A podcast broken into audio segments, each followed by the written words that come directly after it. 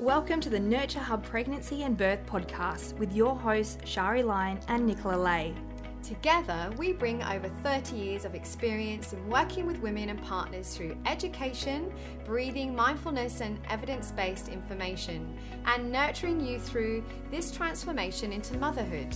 Join us on this journey as we connect with women and partners, mentoring, supporting, and navigating the ups and downs of becoming parents.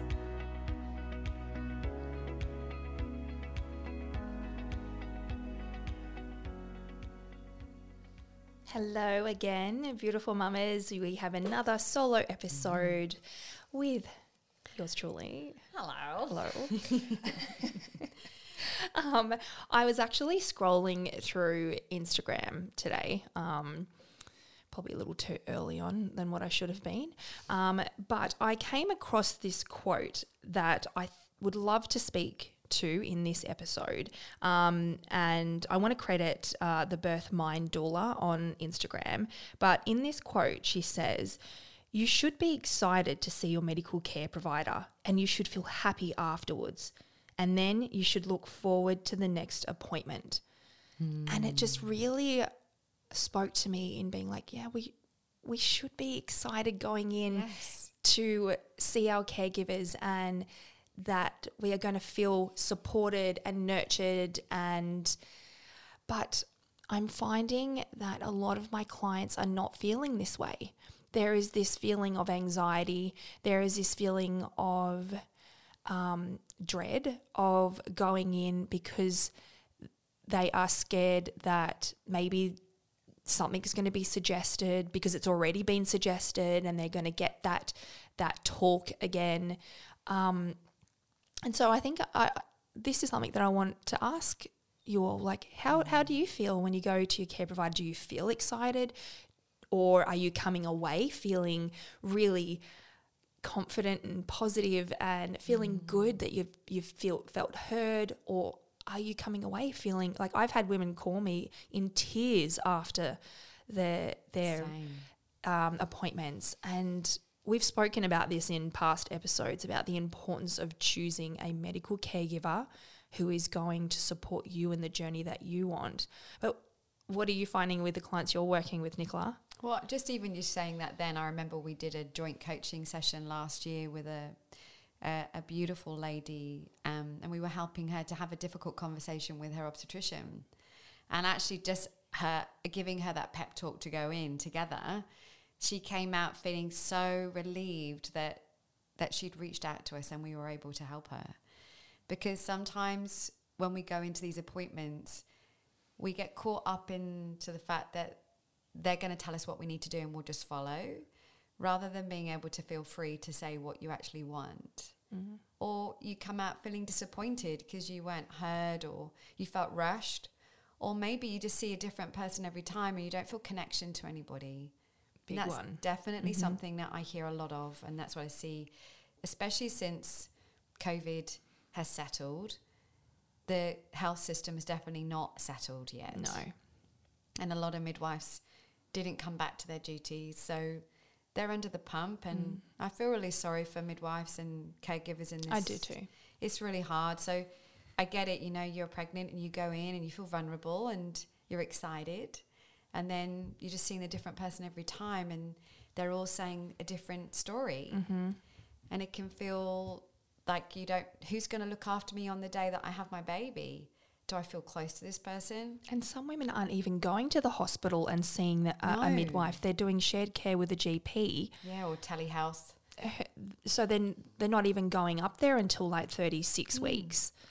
So there's that uh, that feeling of disconnect as well. Yeah, and I think it's um, important to choose your caregiver at the moment really carefully, and that you do feel connection, and that you do feel that they're hearing what you want and what your needs are, um, and you're not feeling rushed.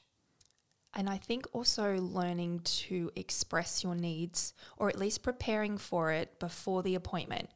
So that you can be the driver of this appointment in a way. Yes. That they're not just driving it in saying, okay, come on, let's check your blood pressure, let's check where baby is, let's check, yep, everything's fine. Okay, we'll see you in, in uh, um, next month or in two weeks, that you can go in confidently and say, Look, I'd really like you to take some time with me today to discuss some options that I've yeah. been considering or that I would like to learn more about. Can we please take, even if it's just a few minutes, where you can help guide me into understanding okay, where is the hospital at around induction? Where is the hospital at around. Um, or what pain relieving options do do you have available help me understand that and when you can go in prepared with these questions this is you empowering yourself mm. to create also that a bit of a connection now it may you may not see the same midwife every single time um, but one thing that i would recommend that you do do if it's at all possible with your partner is try and get them involved in the appointment so at least then you feel supported by them. Absolutely.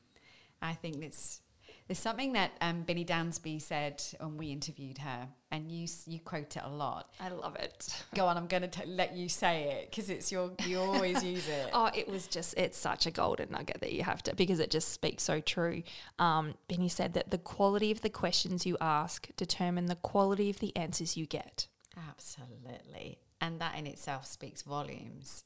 And often, what I've noticed in the past, I mean, I've been working with pregnant women for 20, 20 nearly 25 years now. God, it shows my age.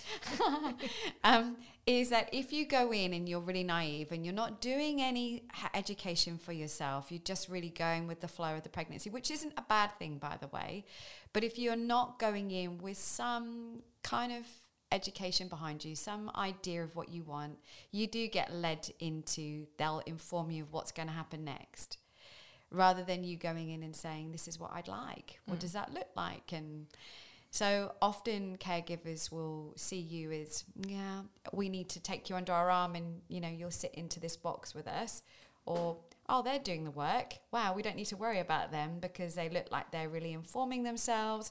They're doing the prep, they're doing the education these are our like favorite favorite clients. I get that so much from midwives. Mm. I, have I've literally had caregivers DM me on Instagram being like, Shari, I had one of your couples in today and it was so great. The questions they were asking help, has helped me advocate for them yes. more because they know that they have these other options.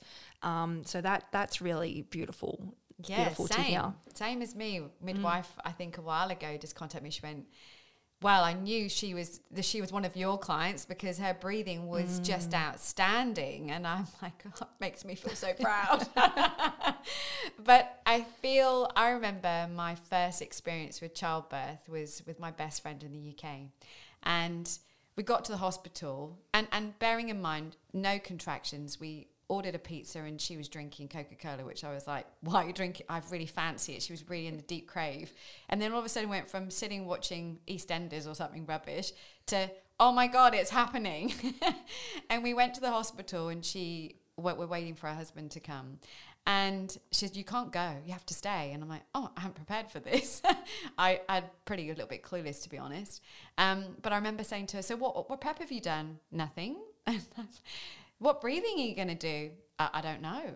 And I remember then thinking, oh my goodness, this is interesting. And just watching the unfold. Now, she did really well because she had three of us supporting her in the room plus a midwife.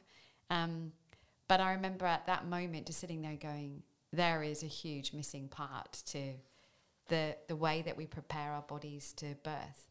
And yeah, she got put into the tick box system because she didn't know anything. And the midwife was, oh God, this is going to be this is going to be interesting because you haven't really you don't really know what's coming. Well, then they do have to manage you. They do. That's right.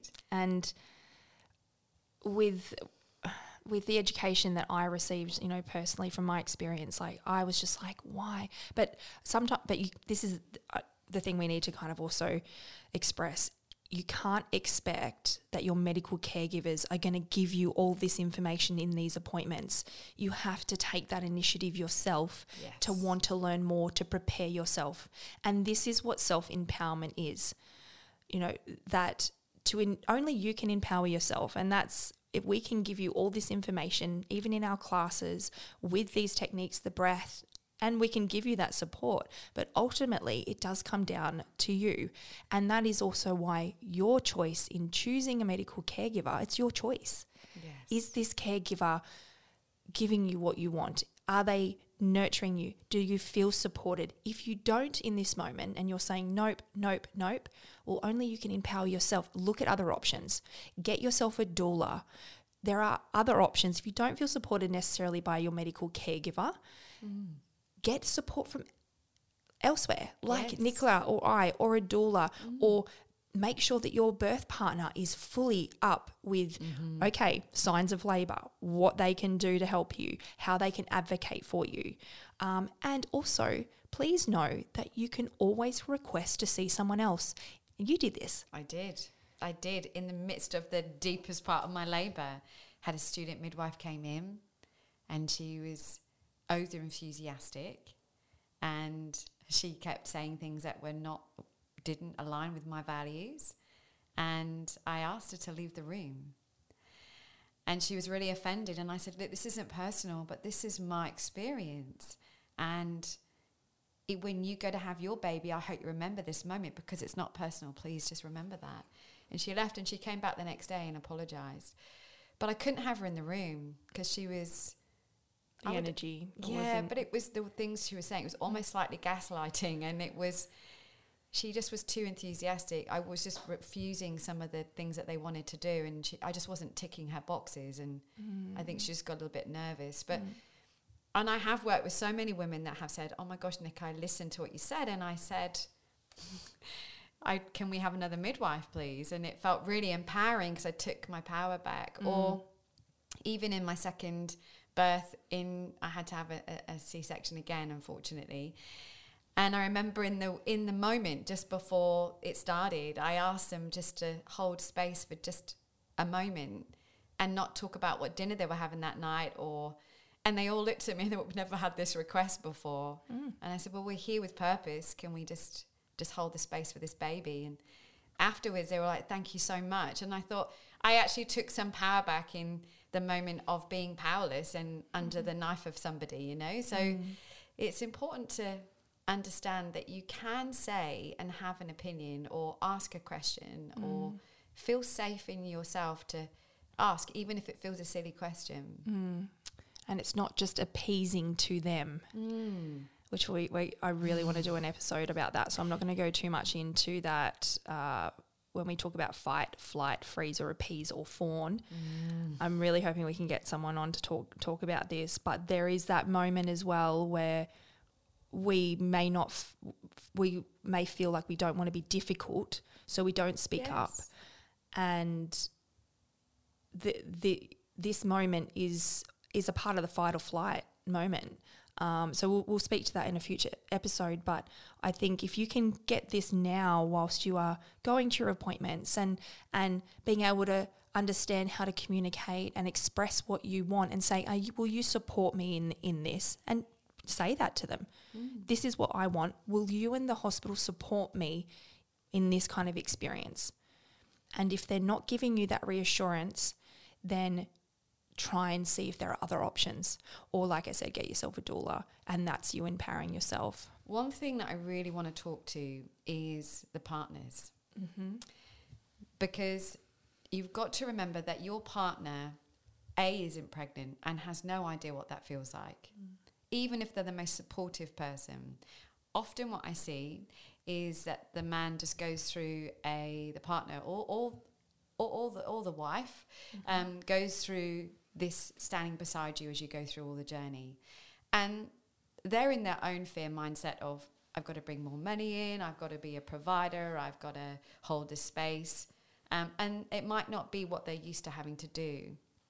They've also learnt from their own parenting, from their own mother. And so they've got an idea of, well, my mum did it, so you can too. Or my mum didn't do fancy hypnobirthing or breathing, or we don't need a doula. My mum didn't need that, or my sister didn't need that. So I'm not putting them down. I'm just bringing up awareness of this because I even remember from my own partner, I said to him, Look, we're going to do hypnobirthing. And he looked at me and he went, Really? My mum had four of us. Mm. We don't need to do this. And I said to him, We're doing it because I need to feel empowered. I need to feel safe in my body. And I need to have a toolkit. We've never done this before. But women have birth all the time, Nick. This is like an $800 course or whatever it was at the time. And I said, Geez, I'm not charging enough. well, I can't remember. Like in my brain, that's where it was. Um, and I just remember thinking, well, we're going to spend this much money on a cot. Mm. I just really want to put this money into the education, and we can just, you know, get a cheaper cot. I'm happy Mm. to put the time to it. And often, what I see is a resistance of, I don't really want to do that. I don't know how to approach this with my partner because they might not be comfortable with spending the money on the education or. Um, or you go into an appointment with your partner and they don't want to feel awkward. So they're like, oh, did you have to ask that? Or let's not just ask that. that. That feels a bit weird to me. Or they get uncomfortable. But you do need to empower yourself and stay strong with what your body's asking for rather than, you know, just playing it down and going with it because it's easy to do that.